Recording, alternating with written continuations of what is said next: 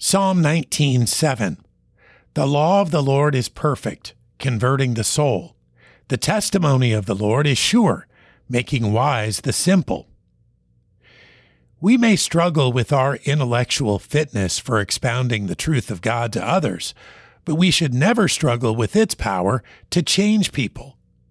We could never hope to explain the high things of God to the simple on our own, but if we let the words of Scripture do the work, we cannot fail.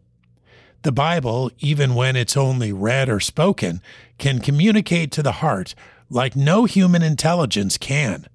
It will transform a person of simple mind into a great decision-maker, because it comes from the only provider of greatness. God's Word is just what it claims to be. It is a collection of all the words God wanted to speak to humanity in written form. We could not be more confident of its accuracy if God were to impart it to us in an audible voice.